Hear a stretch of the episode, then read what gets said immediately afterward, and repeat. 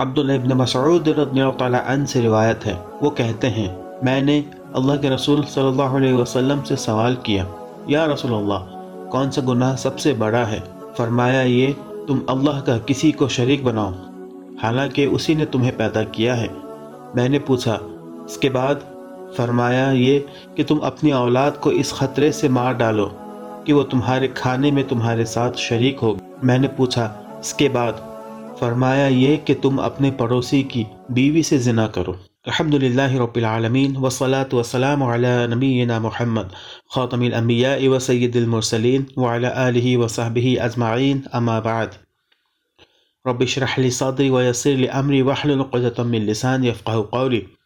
السلام علیکم ورحمۃ اللہ وبرکاتہ۔ میں محمد عامر، سورہ بنی اسرائیل کی تفسیر کی سیریز لے کر حاضر ہو چکا ہوں۔ آج انشاءاللہ تعالی آیت نمبر بتیس کی تفسیر ہم پڑھیں گے۔ آئیے اس تفسیر کی شروعات کرتے ہیں تلاوت قرآن سے۔ اعوذ باللہ من الشیطان الرجیم۔ بسم اللہ الرحمن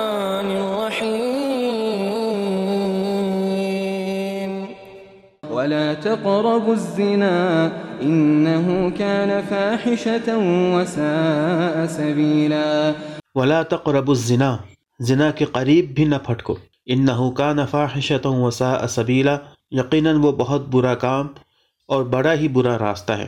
زنا کے قریب بھی نہ پھٹکو۔ اس کے حکم کے مخاطب افراد بھی ہیں اور معاشرہ بحیثیت مجموعی بھی۔ افراد کے لیے اس حکم کے معنی یہ ہے وہ محض فعل زنا ہی سے بچنے پر اکتفا نہ کریں، بلکہ زنا کے مقدمات اور ان کے، ان ابتدائی محرکات سے بھی دور رہیں، جو اس راستے کی طرف لے جاتے ہیں۔ رہا معاشرہ، تو اس حکم کی روح سے، اس کا فرض یہ ہے کہ وہ اجتماعی زندگی میں زنا اور محرکات زنا اور اسباب زنا کا صدباب کرے۔ اور اس غرض کے لیے قانون سے، تعلیم و تربیت سے، اجتماعی ماحول کی اصلاح سے معاشرتی زندگی کی مناسب تشکیل سے اور دوسری تمام مؤثر تدابیر سے کام لے۔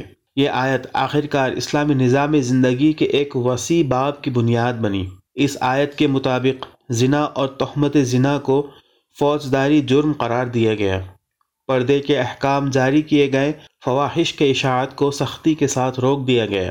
شراب اور موسیقی اور رقص اور تصاویر پر جو زنا کے قریب ترین رشتہ دار ہیں بندشیں لگائی گئیں اور ایک ایسا ازدواجی قانون بنایا گیا جس سے نکاح آسان ہو گیا اور زنا کے معاشرتی اسباب کی جڑ کٹ گئی۔ آج کے لیے اتنا ہی۔ اللہ رب العزت سے دعا ہے کہ اللہ تعالی ہمیں اس آیت کو سمجھنے اور اس کے مطابق اپنی زندگی کو ڈھالنے کی توفیق عطا فرمائے۔ آمین۔ و آخر دعوان ان الحمد للہ رب العالمین۔ السلام علیکم ورحمۃ اللہ وبرکاتہ۔